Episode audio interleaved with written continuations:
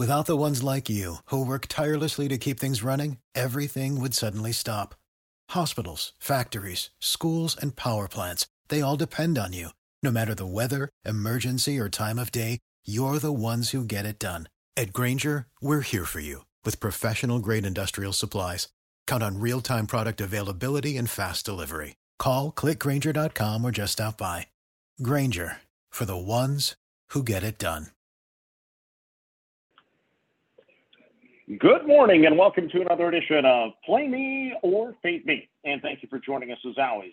Well, day number two of the road trip for us, so I'm going to apologize in advance for any audio issues that we may have or any background noises going on here in the background this morning. But uh, let's recap last night. Not a great night, but it was a profitable night. The smallest profit that I can remember, actually 90 cents of profit, less than $1, but we made money. We go two and three on the card. Our winner, easy winner anyway, National Football League. We hit the under between Denver and Cleveland. Case Keenum played better than I expected. They ran the ball. They played good defense. Good win for the Browns, given all the injuries they had. Uh, we get that under, and now on the National Football League year to date, we are now 35 and 28, hitting at a 55.5% win percentage. And then in the NHL, we hit another puck line play on the uh, minus one and a half line. So now on the NHL year to date, we are four and six. But even with a losing record, because every play is on the plus side, we've actually had $140 in profit. Now, what has me angry this morning is UNLV. Why did I bet a winless team that doesn't know how to manage clock and couldn't execute a field goal in the fourth quarter? We were up in this game 17 to 3. We were a plus five on the spread. We had an opportunity to kick a field goal, which in the end would have given us the cover. And then on the final drive of the game, we basically ran out of time. Terrible clock management. We lose the game 27 20. Congrats to those that back San Jose State. I feel like I had the right play the entire game, but uh, UNLV just found a way to lose it in the end, and that's what winless teams do. And that's the lesson to all of us is avoid betting on those really bad teams which kind of scares me about our UConn play a little bit later. But I'll save that for just a couple more minutes. Um, and then Major League Baseball. What can I say about that one? Atlanta, uh, yeah, I think you should be nervous. This could be deja vu again. You let the Dodgers stay in the series. Max Fried is now probably done for the series unless he comes out of the bullpen in game seven. So the pitching matchup and the edge now goes to the Dodgers the rest of the way.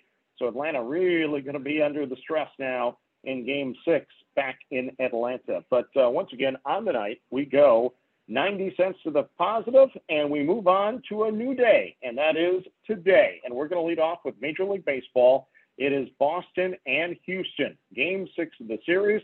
The Astros have an opportunity to finish off the Red Sox, and we have a great betting opportunity in this game, in my opinion.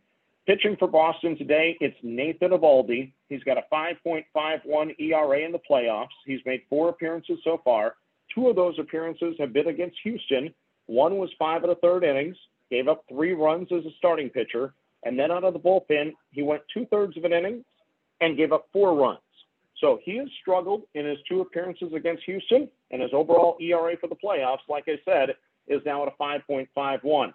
Meanwhile, Luis Garcia goes for Houston. In the playoffs, he's gone three and two thirds innings and he's given up 10 runs. Against Boston, he lasted one inning and gave up five runs. So ouch across the board for Mr. Garcia.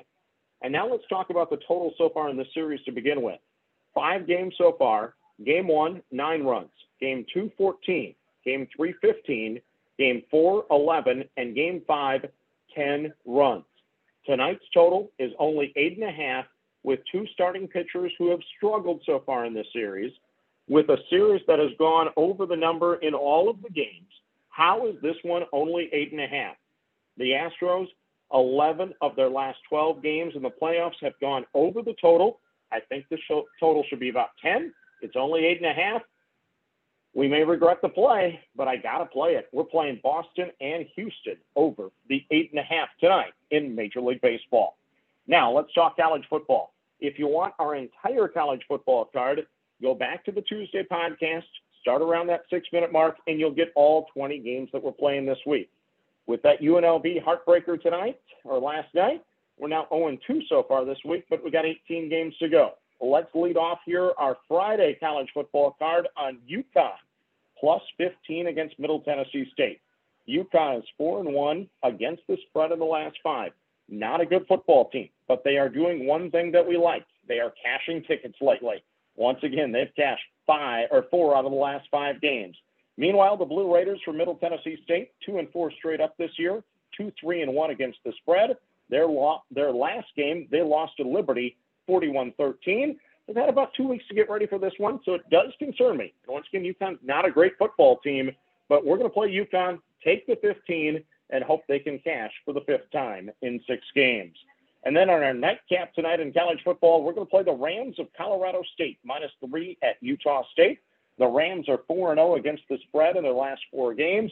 Year to date, they're 3 and 3 straight up, but they've been playing good football of late. Meanwhile, the Aggies of Utah State, 4 and 2 straight up, 3 and 3 against the spread. However, their last three games, they've actually lost against the number, so they're on a little bit of a cold streak. So we're going to play Colorado State once again tonight, minus three at Utah State. Now let's switch to the frozen pond, where once again we have profit year to date, and we like that. In the NHL, we're going to play Las Vegas, the Golden Knights tonight, minus one and a half, plus 175. The Golden Knights one and two on the season. They last played on Wednesday and lost to the St. Louis Blues three to one. They're going to take on the Edmonton Oilers tonight. The Oilers are red hot. They are four and zero oh this year but this is a back-to-back situation. We like to go against teams in that back-to-back situation against a team that's rested. Edmonton last night had to play in Arizona. They make the trip to Las Vegas here today, and we're going to fade them. So we're going to go the Knights minus one and a half plus the 175 over Edmonton. And then our NBA game tonight, we're going to play the Chicago Bulls and the New Orleans Pelicans under the 223. New Orleans lost to Philadelphia in the opener, 117 to 97.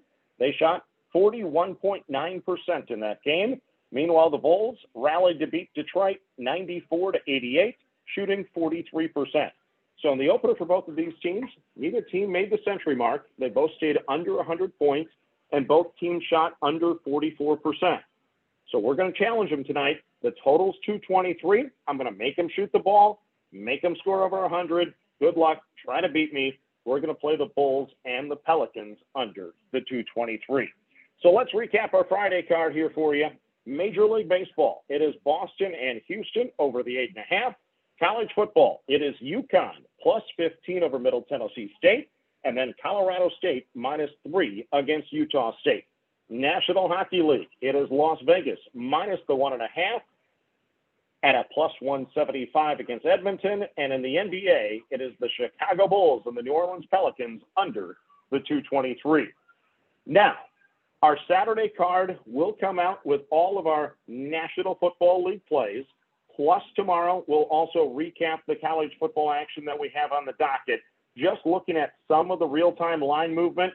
If you like some of the unders we brought to you earlier in the week, and you haven't played him yet, now is a great opportunity to play him because you're getting some additional value. Virginia and Georgia Tech, we have the under 62. That line is now at 64 if you want it. Ohio and Kent State, we played at 64 and a half. That line is now at 66 on most sites. And BYU and Washington State, uh, we played at 54 and a half. It's now at a 56 number. So all of those provide some value if you want those lines. So that is uh, a, look at some of those games once again in college football that we'll talk about tomorrow on the podcast. Plus, once again, we'll release for the first time our full card for the National Football League on Sunday. Well, it has been a crazy week. Thank you for bearing with me as I work through hotels and travel and all that good stuff. But as always, we want you to manage that bankroll. Don't chase money, have fun, and let's cash some tickets together. Good luck, everyone.